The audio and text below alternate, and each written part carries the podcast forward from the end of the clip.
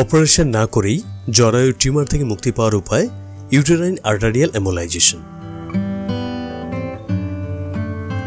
কুচকির কাছে ছোট একটি ফুটো করে এম্বোলাইজ কণাগুলি ঢুকিয়ে দেওয়া হয়।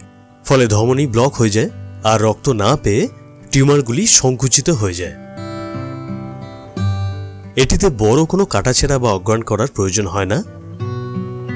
রোগী কোনো ব্যথাও অনুভব করবেন না। এর জন্য হসপিটালে ভর্তি থাকারও প্রয়োজন হয় না। চিকিৎসা সম্পন্ন হতে সময় লাগে প্রায় চল্লিশ মিনিট থেকে দু ঘণ্টার মতো।